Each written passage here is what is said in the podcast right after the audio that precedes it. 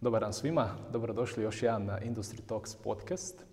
Danas smo u Brezničkom Humu, to je jedno mjesto između Varaždina i Zagreba. Razgovaramo sa gospodinom Stjepanom Šafranom, koji je inače trenutno predsjednik nadzornog odbora kompanije Metal Product, ali je ujedno i osnivač ove kompanije i njezin dugogodišnji direktor i predsjednik uprave. Gospodine Šafran, dobar vam dan. Dobar dan i vama. Evo, mi se nalazimo u Brezničkom Humu. Vi ste inače živite u Odri. Kako to da smo trenutno u Brezničkom Humu? Zato jer je tu moj početak, a vjerujem da će biti i završetak i karijere, a i mog života. Ja sam rođen u Brezničkom Humu i eto, životni put mi je bio predodređen, ja bi slobodno to mogao reći, jer imam osjećaj da sam kroz čitavi život vođen nekom niti vodiljom ili Božjom rukom i od samog djetinjstva, a potičem iz obitelji koja je bila dosta imućna poslije Drugog svjetskog rata. Moj djeda je imao 32 jutra zemlje, što je u Zagorju bilo jako puno. Znam, sjećam se kao dijete, imao je 4 kobile, imali smo pastuha, imali smo par volova i imali smo po jednom 8 do 9 krava. Okay. Znači, to je bilo veliko imanje i moj djeda je sanjao čitavi život svoj kako ću ja kao unuk nastaviti njegovo imanje. No, ja sam kao dijete sanjao nešto sasvim drugo. Što se dogodilo? Da, izgleda da... Znači, ako vratimo se, to je malo dalje u povijest, dakle, dolazite sa sela i nakon toga danas kad dođemo ovdje su velike proizvodne hale. Da. Kako se dogodila ta tranzicija? Pa upravo zato sam i počeo i rekao sam na samom početku, to je taj dio svog djetinjstva, od kud potičem. Ja sam još kao dječak sa 10, 11 godina, toga se dobro sjećam, to zna i moja obitelj, zna i, nemam svjedoka više živih jer su roditelji mi umrli. Ja sam u glavi svojoj nosio želju da postanem majstor, da odem u školu u Zagreb, naukovanje i da, vjerovali ili ne, ali želja mi je bila da iza toga otvorim u Brezničkom Humu obrtničku radionicu.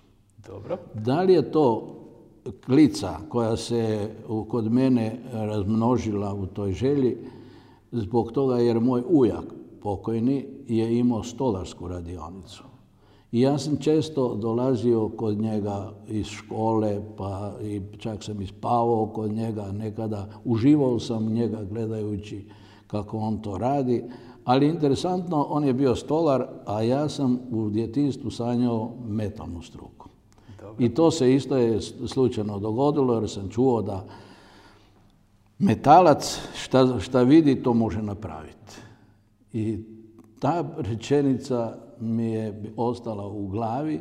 To je jedan poslovni čovjek došao kod mojih roditelja u posjetu i ta rečenica me, evo, promijenila mi je djetinjstvo, život. I ja sam iznenadan, jer pošto nije bilo u planu da ja odem na školovanje, jedne nedelje molio roditelje i djeda i baku da odem i u Zagreb u školu i tako sam, evo, završio i sa željom da čim završim srednju školu i čim izučim prvo zanat, da ću odmah vratiti se u Breznički Hum i tu otvoriti radionicu. No nije se to dogodilo, dogodilo se nešto sasvim drugo. Život, jedno je sanjati, a drugo je kud te život vodi. Ja sam vrlo mlad i došao i odslužio sam tadašnju vojsku. I u 22. godini života ja sam odlučio promijeniti svoj život, iako sam imao fantastičan posao. Ja sam imao sreću ali moram to reći da bi se dobila čitava slika o tom mom životnom putu. Imao sam sreću da sam srednju školu, zanat, izučio kod majstora koji je tada, ja bih rekao, broj 1 bio i među 5 najjačih znalaca, metalaca u Hrvatskoj, a kamoli, ili bolje reći čak i u Jugoslaviji, a kamoli u Hrvatskoj. On je završio visoku tehničku školu u Parizu, Franjo Štiglić. Imao je za vrijeme Kraljevine Jugoslavije, on je imao radionicu za generalni popravak avionskih motora. On je imao silno znanje, pedantnost, što je prenio na nas, i ja sam već sa drugom godinom srednje škole, ja sam već proračunavao zupčanike i izrađivao zupčanike samostalno na ove vretena, na matice, i to mi je bilo u krvi. I evo, tako da sam u 22. godini života odlučio otvoriti svoju vlastitu radionicu. Pa tu bi možda samo da stavimo kontekst. Dakle, to je bilo 1967. godine, ako sam to dobro... Da, to je bilo 1967. godine. Ja sam tada bio u 22. godini života i tada sam svoje supruzi, a svoju rekao, ja idem otvoriti radion, ali da velim, da sam ja sa 21 godinom i 4 mjeseca postao poslovođa. Jedne privatne radionice koja je tada zapošljavala preko 10 do 15 nekad ili 12 ljudi. Ja sam htio promijeniti svoj posao i došao sam do tog majstora koji mi je ponudio duplu plaću nego što je bila u ostalim firmama. Prva plaća, obično su plaće bile tada moje struke oko 50 do 55, 60 maksimum tisuća ondašnjih dinara, a on meni ponudi 120. I ja pređem k njemu i radili smo serije, čak i onda u automobilskoj industriji, određene dijelove. I ja nakon tjedan dana kako sam došao k njemu, velim, to ide presporiti proces, ajdemo to mi malo ubrzati.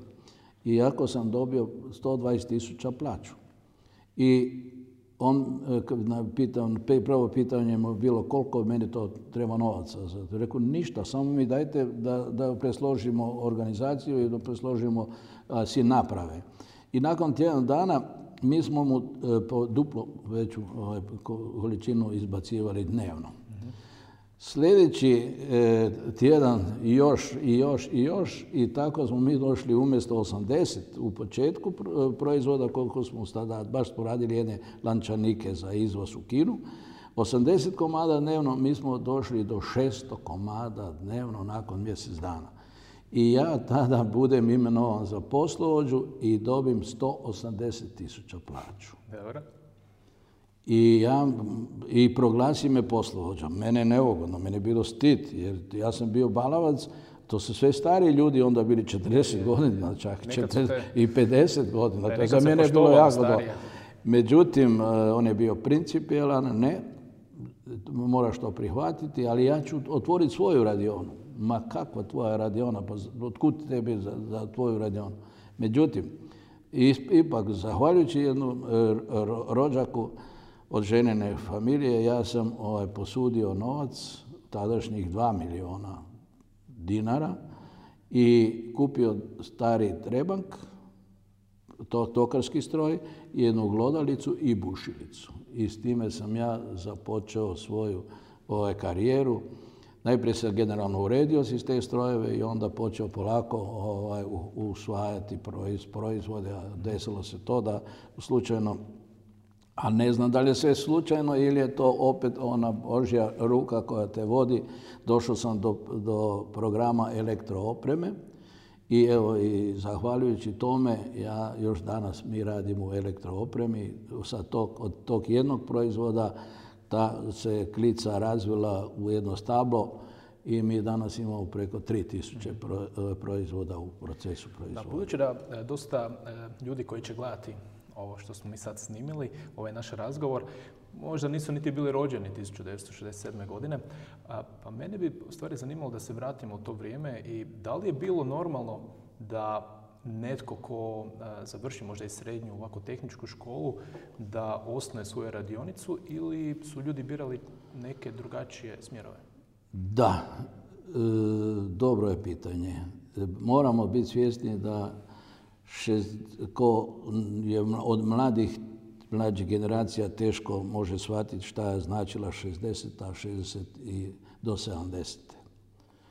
60. godine je masovno naš narod hrvatski odlazio u Njemačku i tražio kruh u Njemačkoj, Austriji i u zapadnim zemljama. Obrtništvo je tada bilo desetkovano. 1962. godine Tito drži govor u Splitu i proglasi obrtnike tehnomenadžerima i skoro bi rekao neprijateljima društva. Doslovce desetkovano je ostalo obrtništvo. Morate znati da 1967. godine, kad sam ja otvarao obrt, balavac, nije obrtnik imao mirovinsko osiguranje, nije imao zdravstveno osiguranje. I ja sam prve godine svog poslovanja kao obrtnik imao zdravstveno osiguranje po suprugi, jer mi je supruga bila zaposlena, imala dobar posao u državnom poslu, u državnoj firmi, a ja sam, zahvaljujući tome, imao pravo na zdravstveno osiguranje. A mirovinsko osiguranje nije postojalo. Tek se 1968. 1969. godine pokrenula akcija od strane Udruženja obrtnika Hrvatske da se osnivaju dobrovoljna društva, osiguravajuća društva prvo, zdravstveno osiguranje i onda je pokrenuti fond mirovinskog osiguranja i tada smo bili zbrinuti sa tih strana. I to je bilo dobar potez naših prethodnika. A ja sam nakon 10 godina, naime i tada su ogromna ograničenja. Mladi ljudi moraju znati pod kakvim uvjetima tada obrtnik i poslovao. Niste smjeli imati veću radionicu, veći poslovni prostor od 72 kvadrata. Ja sam počeo sa 35 kvadrata, garaža. Znači, 50% sam još mogao se razvijati. Jel? Niste smjeli imati više od 5 zaposlenih. Niste smjeli imati jači stroj od 2 kilovata. Niste smjeli kupiti mlađi stroj, pazite, ponavljam, mlađi, od 10 godina. To je danas nezamislivo, danas težimo od najsavršenijoj proizvodnje. I nije smio biti skuplji od 12.000 maraka. To su bila one nekoliko ključnih ograničenja. I ljudi su se prilagođavali, snalazili su se. Nakon toga je ipak došlo do 60, konac 60. godina do popuštanja i počelo je 70. godina, osobito 68., 69., 70. i 71. Došlo je do popuštanja i došlo do liberalizacije, osobito Slovenija i Hrvatska, pa onda sve niže. Ali to je bilo sve polulegalno. Uz dopuštenje prešutno, Slovenija je čak tolerirala i 50 zaposlenih, Hrvatska je tolerirala do 20 zaposlenih. Da bi ja mogao zaposliti veći broj ljudi, nego onda bila 5, pa onda 7, a ja sam imao posla da mogu zaposliti 2 puta toliko još ljudi, jer sam uspio baš ući u taj elektroprogram koji bi je tražio moju robu. I ja sam tada tražio načina, a našao sam ga da sam nagovorio suprugu da ostavi svoj posao i da krene u prekvalifikacije. Ona je imala višu stručnu spremu, višu školu završenu, a ja za otvaranje je bila potrebna prekvalifikacija i ona je samo trebala stručne predmete položiti od metalne struke, a to je za kovinotokara, I da bi nju privolio na to, tada je bila od strane fakulteta za strojarstvo i u Klajićevoj, pa i bile su srednje škole, bile su i više tehnička škola i takozvano ne majstorski ispit, nego za poslovođu i peti stupanj. I ja sam nagovorio suprugu neka krene u prekvalifikacije, a u istoj zgradi ja idem nastaviti višu školu. I tako smo, evo, ja sam svaki dan smo popodne odlazili na predavanja, subote se polagalo ispite i evo, žena nakon godinu nešto dana položi za kovinotokara i to sa velikim, velikim uspjehom. I mi, a ja sam završio u što sam ja krenuo i svoj cilj postigao i mi otvorimo još na nju obrt i odmah zaposlimo još novih 7 ljudi. I da skratim priču, 12 sam imao zaposlenih u 1971. godine. 12 je bilo zaposlenih 1971. godine, a 1990. godinu sam dočekao sa 40 zaposlenih. 20 ja, 20 supruga, jer je u Hrvatskoj se toleriralo do 20 zaposlenih, a Slovenija i preko 50. Tako, evo, to je jedna životna priča kako smo se morali snalaziti, ali zato supruga je, nije samo da je to formalnog karaktera se ona prihvatila toga, nego mi smo morali voditi od 1971. godine poslovne knjige i računovodstveni sustav. I moja supruga se prihvatila vođenje papirologije, znači onog dijela koje se tiče obračun plaća, radnika, knjigovodstva i sve što je trebalo. A ja sam upravljao sa oba dva obrta i vodio tehničku radionicu. Da, baš sam upravo zbog koje priče, jer mi kad smo i ranije pričali, bila mi je zanimljiva s obzirom da puno ljudi uopće ne shvaća koliko su to teški uvjeti bili za pokretanje posla u ono vrijeme. I mislim da je ovo baš ono dobar pokazatelj koliko i čovjek kad je poduzetnik, mora biti poduzetnik ne samo na način da može napraviti proizvod, nego mora biti snalažen u onim okvirima, a tad su ti okviri, dakle, za vrijeme te bivše države i socijalizma bili puno ograničeni za poduzetnike. Mislim da danas možda ljudi koji tek danas kreću nemaju takvo ograničenje.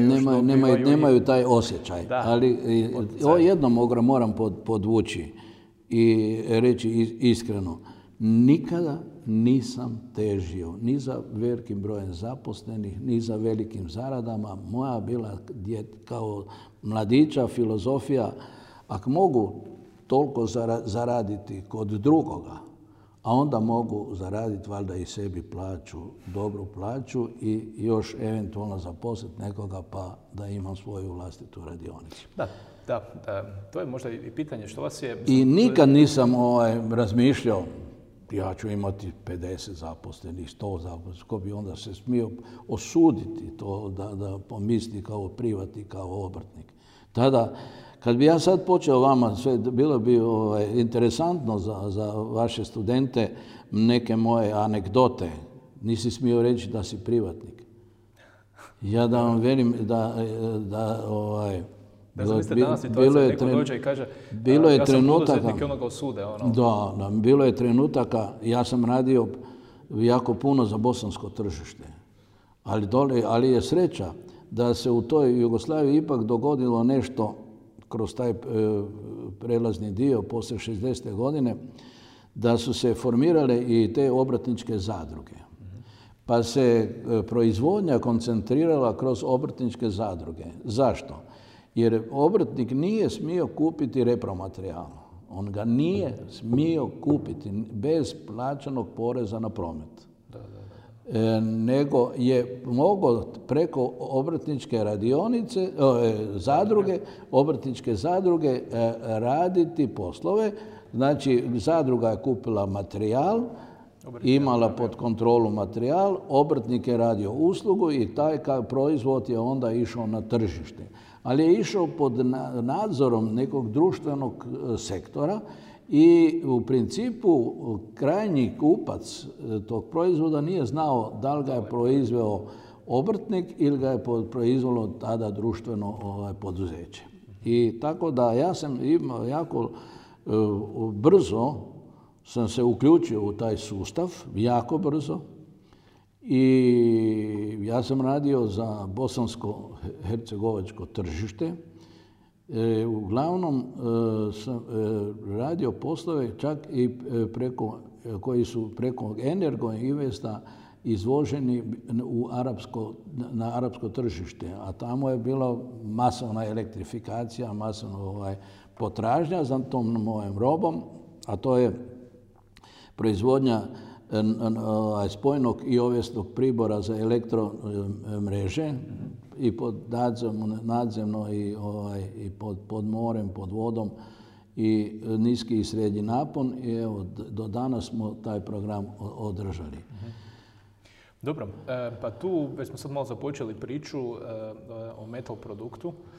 Metal Produkt je praktički kao kompanija, kao d.o.o.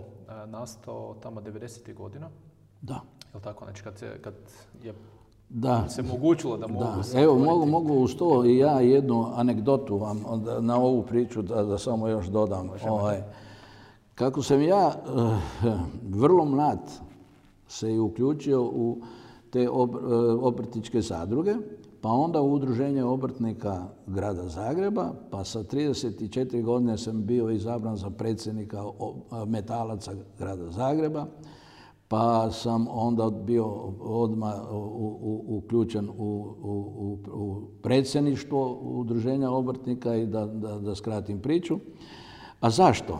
1973. godine desio se jedan politički akt, odluka i tadašnji sekretar za školstvo, bio je u osobi Stipe Šuvara, je donio novi zakon o strukovnom obrazovanju. Faktički uništio je sistem dobrog školskog sustava, a to je bio dualni sustav obrazovanja. I tada je krenulo sve naopak. Sve više se, ja bih rekao, nije radilo po pitanju principu praksa i teorija, nego teorija, pa ako praksa bit će dobro. I u tom dijelu ja sam se vrlo mlad uključio u borbu za povratak tog sustava, međutim, evo do danas poštenog povratka nema. I to zato danas osjećamo posljedice te Ali ovo što sam htio reći, u toj dobi preobrazbe i kada je 1990. godine donesen takozvani Markovićev zakon, od tada Marković je bio predsjednik izvršnog vijeća tadašnje države Jugoslavije, donesen je zakon o slobodnom osnivanju poduzeća privatnicima, privatna poduzeća. Ja sam tada imao 40 zaposlenih. I ja sam među prvima krenuo u to osnivanje poduzeća. Ali u toj preobrazbi, u tom još 1990. godine, održao se i Velesajam proljetni u gradu Zagrebu. Tu su dolazile ogromne mase ljudi i delegacije, poslovni partneri. I ja sam tada kao domaćin, koji smo radili puno ipak tih poslova, došli moji partneri iz Bosne. I ja, bili smo na zajedničkom jednom ručku i ja jednog tog svog partnera, on je bio direktor firme za koju sam ja radio kao obrtnik, ali preko zadruge i on nije znao ili nije smio znati da sam ja obrtnik, nego je to bila socijalistička firma. I ja njega, to je bio znači 3. mjesec ili 4. 90. godine, a ja sam već podnio zahtjev za osnivanje svojeg poduzeća Metal Produkt. I da radionicu pretvorim u poduzeće. I Ja njega na ručku pitam, Stevo, Markovićev zakon koji se sad dolazi u privatnim rukama, kako vi u Bosni gledate na taj zakon? A s njime već radim od 73. godine, s njime radim, a ovo je 90-ta. A on mene ovako potapša, veli, dok sam ja direktor, neće privatni sektor na moja vrata, nikada. A ja kraj njega sjedim, a od 73. godine on je bio referent, danas je direktor i poznamo se jako dobro. I on meni veli, dok sam ja direktor, privatni sektor neće na moja vrata. I nije znao do 92. godine da sam ja obrtnik, tek je 92. godine saznao da sam ja obrtnik, inače ne bi više radio. Dobro da nisam... Tako da snalazili smo se, mislim, nisi smio dignut glavu previše, nisi smio biti bahat, mogao si lijepo živjeti, ali i vrlo ograničenim okolnostima. Mislim, zbog toga sam mi potegnuo ovo pitanje, baš sam htio da i ljudi koji će gledati ovo, pogotovo studenti, vide da većina njih nije rođena u, dakle, nakon 90-ih su rođeni, ali nisu možda niti svjesni o kojim uvjetima je nekad stvarano poduzetništvo i koliko je danas drugačije. Dobro. Ok, sad bi malo da krenemo u sadašnjost i htio bih da nam ukratko predstavite Metal Product danas. Dakle, koliko ljudi ima, koji su prihodi, koji se proizvodi, proizvode, na koliko lokacija? Metal Product je odmah nastao 90. godine, znači slobodom osnivanja privatnih poduzeća. Tada sam imao u glavi i želju da zbog lakšeg komunikacije sa tržištem, a osobito sa stranim tržištima kojima sam već ja imao tada komunikaciju, ali je to trebalo ići preko nekoliko asocijacija i to sve je poskupljivalo proizvod. I ja sam odmah odlučio napustiti zadružni sistem poslovanja, gdje sam bio 4 mandata sam bio predsjednik obrtničke zadruge koja je imala 580 članova.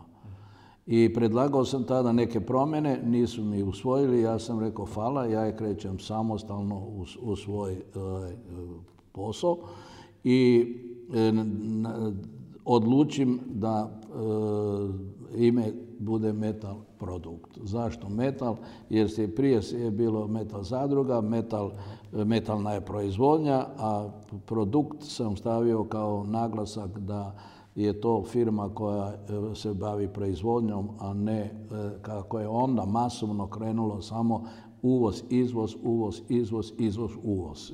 Znači, sve se krenulo u trgovinu. Ja nisam razmišljao o trgovini, nego o proizvodnji. I tad zamislio radionicu koja je tada već imala svoju vrijednost, i to jako lijepu vrijednost, knjigovodstvenu. I ja sam ju mislio i 40 zaposlenih, a bila je vrijednost, dobro sad da ne spominjem brojke, i tada sam htio radionicu preregistrirati u poduzeće. Međutim, tadašnji zakon je bio još uvijek, nije bilo PDV-a, nego je bio porez na promet, koji je iznosio 28%. Ja sam imao već tada skoro 2 miliona vrijednost, knjižne vrijednosti svoje radionice, strojeva i alata. I kad bi to prenio u poduzeće, ja sam bio u obavezi državi platiti 28%. I normalno da sam odustao od te ideje i onda sam jedino našao rješenje da osnovim svejedno poduzeće sa jednim temeljnim kapitalom koji je tada bio uobičajen, a bio je više simbolike, i da tada umjesto da moja radionica radi preko obrtničkih zadruga, radi direktno za moje poduzeće. Znači, ja sam tada i bio vlasnik i poduzeća i radionice, što je tadašnji zakon omogućavao. I to se sve skupa svodilo do dolaska PDV-a. Tek kada je došao PDV, tada već sam ja imao 50-60 zaposlenih, ali onda sam, pošto sam si kao dijete zadao riječ da ću do života biti obrtnik, što i danas još uvijek jesam, i to aktivni obrtnik, i onda sam odlučio da ne ostavim radionicu kao radionicu, a Metal Product se počeo vlastiti razvoj. I Metal Product se samostalno razvio i evo, danas je došlo do toga da smo 2000. godine sam dobio jednu fantastičnu ponudu od jednog talijanskog vlasnika jedne korporacije, mogu slobodno reći, jer ima 34 tvornice u svijetu. To je gospodin Weiner Markezini, čije ime ja često spomenjem sa ponosom, i s kojim mi je ponudio da osnujemo poduzeće za proizvodnju poljoprivrednih i dijelova i silosa. I za to mu je potrebno bilo 2,5 hektara zemlje. I tiče drugde, meni je pala odmah ideja da to poduzeće će biti osnovano u Brezničkom Humu, gdje je moja djedovina, gdje sam ja imao dovoljno zemlje, i tako da sam ja od 2000. godine počeo razvoj i proces oko organizacije, ali to je bila livada, to su bile oranice, to nije bilo poslovna zona. Tada sam pokrenuo proces novog urbanističkog plana i zahvaljujući tome je doveden plin, struja, varaždinski vodovod je proradio. Znači, čitava infrastruktura je zahvaljujući razumijevanju. Ja bi to moram spomenuti, varaždinske ekipe, varaždinske županije i svih struktura koje su u tome odlučivali, osobito termoplin, da ne govorim šta bi danas bez plina, da nije termoplin magistralni vod po 12 km vuko radi te moje industrijske zone. Tako da 2002. godine je proradila ovdje ta industrijska moja zona sa jednim mojim pogonom Metal Produkta i sa pogonom Van Produkta u Brezničkom Humu. Danas sa ponosom možemo reći da ja imam negdje oko 12.000 kvadratnih metara proizvodnog pogona u Brezničkom Humu, i još jači su moji partneri Italijani koji su, poslije su oni se osamostalili, i oni imaju pa sada već negdje oko 20.000 kvadratnih metara, i ukupno zapošljavamo negdje oko 350 zaposlenih. Tako na ovom području u Brezničkom Humu desilo se da je i u južnoj i Varaždinskoj županiji jedan od najvećih centara metalne industrije. Dobro. Ali to opet ću se vratiti na jedan mali onaj početak kad sam rekao da nikad nisam težio za nečim da mora biti. To je jednostavno dogodilo se kao da dijete se rodi, a kad raste, moraš ga hraniti, moraš ga oblačiti, tako da moraš ga servisirati.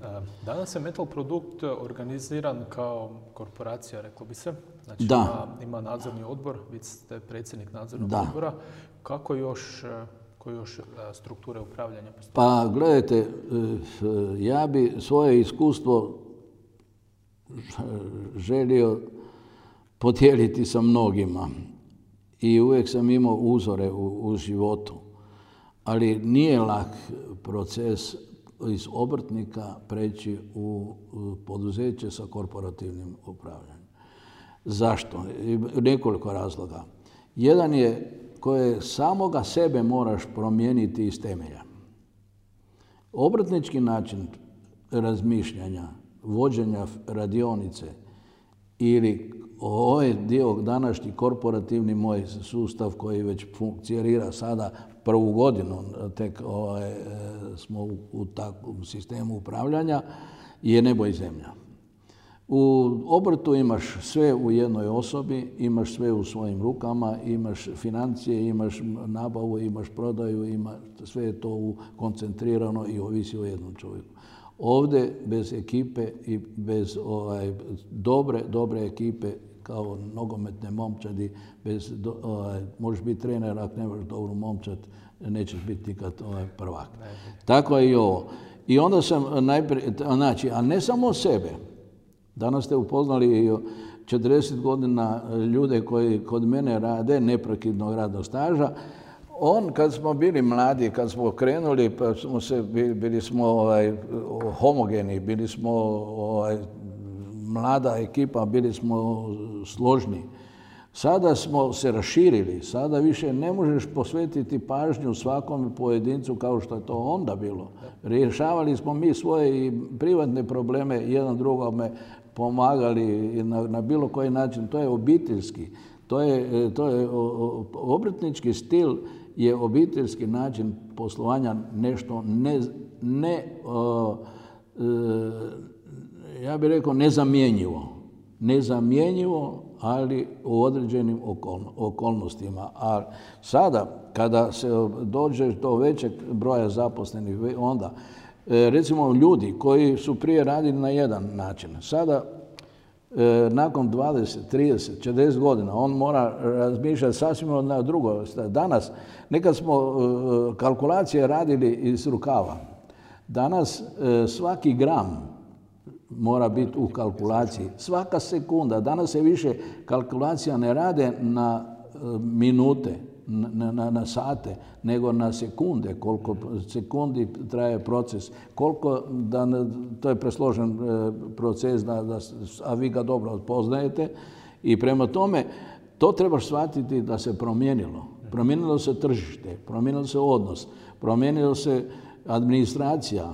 I sad on meni veli, ja sam ti bio dobar 30 godina, sad jedanput više moraš ga promijeniti, moraš mu reći, čuj, ti moraš stići normom, ne moraš zaraditi svoju plaću na drugi način. Tako da tu opet jedna socijalna ravnoteža se mora uspostaviti. Ja najviše što cijenim svoje suradnike koji su čitavi život uz mene i to je jedan oslanac kompletno. I tako da ulaskom još jedno poglavlje što je neizbježno u mojoj povijesti, a to je da nakon svega toga kad smo već imali 100 zaposlenih, 120 zaposlenih, desilo se da ono što je Hrvatska sanjala da se priključi Europi i da uđe u Europsku uniju.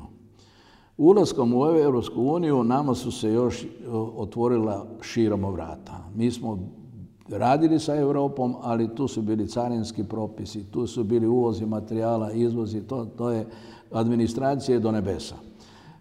Ulaskom u Europu mi smo postali bez granica, mi smo postali sasvim drukčije, možemo svoje planirati poslovanje, a što je najveća sreća, da sam ja još u onoj državi radio sa nekim poduzećima i za izvozne poslove, pa sam stjecao na taj način određena iskustva. I kada se dobio veće slobode, lakše je se to podnosilo jer je već postojalo određeno iskustvo. Ali je još nešto, postojalo je i poznanstvo, postojalo je i određeni ugled ti raste. I povjerenje. Tada smo mi najveće povjerenje stjecali kupovajući materijal od Njemaca pa prerađujući slali na druga tržišta. Ali onda se dogodilo to da smo dobili ponudu od naših partnera da počnemo proizvoditi za njih. I upravo ta otvaranje tih granica i ulazak Hrvatske u Europsku uniju nama otvorio vrata I imamo danas 4 strateška partnera za kojih radimo, a i svaki dan nam se otvara nova tržišta. Svaki dan vidimo bolju budućnost, ali nažalost žalimo na onim starim vremenima dobrog strukovnog obrazovanja, dobrih kadrova koji su izlazili iz srednjih škola. Pa da, mislim tu nije samo stvar fakulteta, nego je stvar i dosta i kompanija koje nisu imale tako veliku potrebu raditi sa studentima, s obzirom da je jedno veliko razdoblje, ti si mogao na tržištu pronaći već gotovog inženjera. Upravo tako. I tebi kompanije nisu imale incentiv, nisu imale potrebu da rade od početka sa studentima, da imaju studente da dođu, da imaju, ja sam recimo osobno bio u Njemačkoj na praksi i znam koliko je gore uloženo u moj rad. Ja sam bio samo 3 mjeseca, ali znam koliko su oni uložili u mene, a bio sam u kompaniji 3 mjeseca u Hrvatskoj. To tek sad ja vidim naznake da kompanije počinju raditi, ali shvaćaju da više nema na tržištu gotovih inženjera koji vi možete koliko god solidno platiti, nego moramo stvarati ljude iz početka.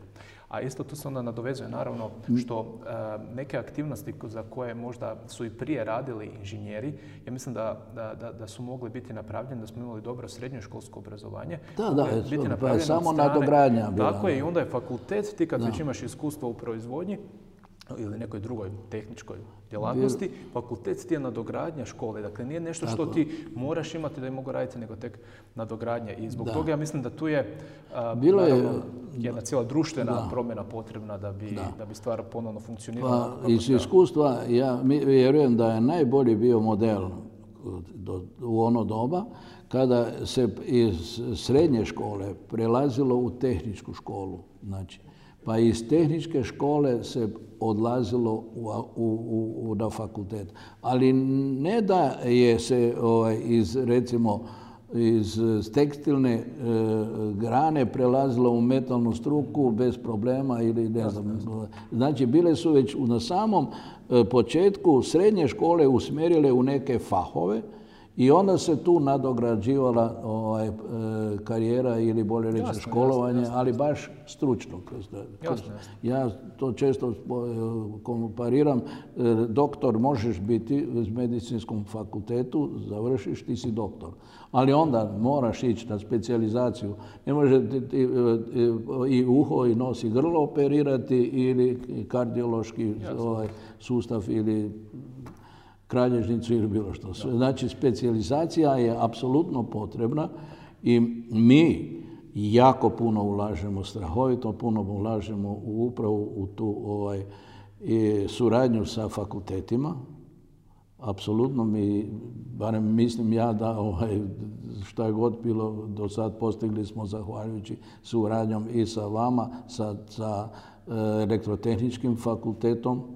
Pa i evo, i dan danas mi imamo i seminare naših radnika za rukovođenja pojedinih procesa u proizvodnje.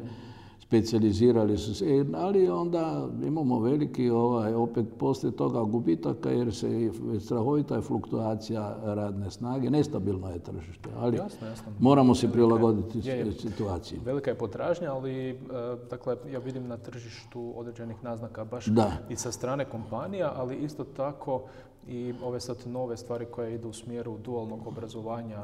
Da, ali da se vratim natrag na vaše pitanje o korporativnom.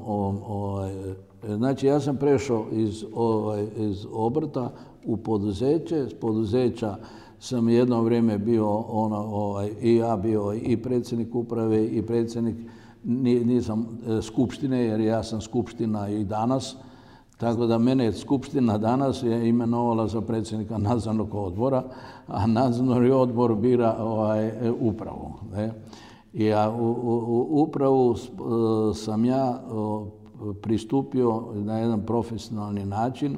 Imam jako, jako dobrog potpredsjednika nadzornog odbora, a to je u osobi profesora doktora Mladina Vidriša, koji već 4 godine, 5 godina on mene potiče i pomogao mi je da ustrojimo na taj način i jedno to korporativno upravljanje. I tako da sam se ja povukao sada iz donekle. Neću se potpuno povući, ali ne želim se ni previše miješati u odluke uprave, jer u nadzornom odboru tražim da se ostvare planovi i da se ostvaraju zadaće one koje su zadane. A ako se ja previše miješam, onda kako ću sutra tražiti odgovornost. Tu se malo isprepliče, ali tu moraš sebe promijeniti. Vjerujte mi da mi je nekad teško. Bilo mi je teško i preći neke stvari kad vidiš nešto da se loše, da bi ti drugčije napravio. Moraš okrenuti glavu. Ne mora niti biti da je loše, nego je drugačije. Evo drugačije, da. Tako da evo, ali cijenim napredak tehnologije, apsolutno. Apsolutno cijenim napredak i cijenim mlade kadrove koji žele ići naprijed. Pričali smo da sad se... Tu imam slabost čak, prema mladim kadrovima. Odlično. Da. Baš smo pričali da trenutno ste u procesu robotizacije i da nabavljate u narednom periodu niz robota. Da, mi sada moramo biti svjesni da nije to samo da se smanji broj zaposlenih i da nedostatak radne snage na tržištu, da se prelazi na taj sistem robotizacije. Nego je tu jedna druga strana koju danas tržište ne želi uopće razgovarati o nekim uvjetima kada je u pitanju kvaliteta. Kvaliteta, o cijeni se razgovara. O procesima se razgovara, ali o kvaliteti nema razgovora. Kvaliteta je zadana, a da bi osigurao kvalitetu danas, moraš imati visoku tehnologiju, moraš imati stvarno opremljenost i garanciju, a ipak čovjek 10 ili 100 puta prije pogriješi nego jedan kompjuterizirani stroj, robot ili tako dalje. Tako da, znači, cijenim to da treba prepustiti struci da upravlja strojem, a ne stroj da upravlja čovjekom. Jasno, jasno. Pa to isto, ta robotizacija i automatizacija će dovesti do toga da će se javiti nova radna mjesta za koje možda ljudi nisu još trenutno niti educirani i na taj način će praktički utjecati na cijelo obrazovanje. Ćemo morati imati obrazovanje ljudi za neka radna mjesta koja možda danas još ne postoje, ali nisu u toliko mjeri zastupljena. Tako da tu dolazi još jedna isto promjena koju ja vidim i tu će trebati dosta kompanija pomoći izvana. Naime, čovjek ipak ima svoje ograničenja i te sve silne transformacije. Ja moram priznati da sam, to sam već i rekao nekada, rođen sam u doba kada je bio još drveni plug i kada su sa kravama orali njive. Danas je svemirska tehnologija na stolu, prema tome koliko generacija u jednoj generaciji života, koliko generacija tehnoloških se promijenilo i ta galopirajuća kombinacija tehnike i tehnološke dostignuća je nezamisliva, treba ju pratiti. Jasno, jasno. I tu pogotovo, dakle, danas taj tempo promjene koji se događa nikad nije bio ovoliko brz. Ali to je možda negativna strana, ali pozitivna strana je da je ovo najsporije tempo promjene koje će biti ikad u budućnosti. Znači, sve će biti promjene brže i ono što ja pogotovo želim naglašavati u ovakvim razgovorima je da ljudi moraju biti spremni tijekom svoje karijere nekoliko puta promijeniti svoje zanimanje. Pa ja bih rekao, svake godine moraš razmišljati o... Da, što će biti sljedeće godine, da li ću i dalje moći raditi na taj način i unapređivati. Dobro, mi naravno ne možemo pokriti sve teme, ne, to sigurno ne, pojma bi mogli pričati. Ja bih htio da se samo onda nekako da zaokružimo cijelu ovu priču. Vidjeli smo danas, isto kad smo prolazili kroz pogon, da je Metal Product sad jedna ozbiljna kompanija koja je upravljena, dakle, kroz jedan korporativnu organizacijsku strukturu. Vi ste tamo 2019. godine proglašeni za poduzetnika godine, europskog poduzetnika godine. Mene možda zanimaju dvije stvari tu. Prva je kako se to dogodilo, a druga je što to znači za vas osobno? Da, to se dogodilo, dobro ste rekli. Naime, ja moram reći da ja sam i kroz taj svoj strukovni dio i kroz vođenje svojeg poslovanja bio jako i angažiran u nekom, ne bih rekao, društvenom ili poslovnom okruženju i sve funkcije koje sam imao, a imao sam jako puno funkcija, od predsjednika udruženja obrtnika pa sve do predsjednika komore, obrtničke i ostalo, uvijek sam, a i puno sam bio i angažiran u određenim vijećima, agencijama od strane državne vlasti. Sve sam radio volonterski. Nikad nisam htio raditi za naknadu i to mi je davalo jednu slobodu, jednu širinu, tako da i nikad se nisam natjecal i nikad nisam se tražio neku nagradu. Ili sam bio imenovan od nekoga za neke funkcije ili sam dobio nagradu iznenađujuće po mišljenju drugih. Tako da i ova nagrada, najbolji poduzetnik u malom i srednjom poduzetništvu Europe, to je meni ispalo nevjerovatno, ali činjenica je da prijedlog je došao iz londonske burze, prijedlog je došao iz statističkih podataka koje je izbacilo u taj naš široki koš.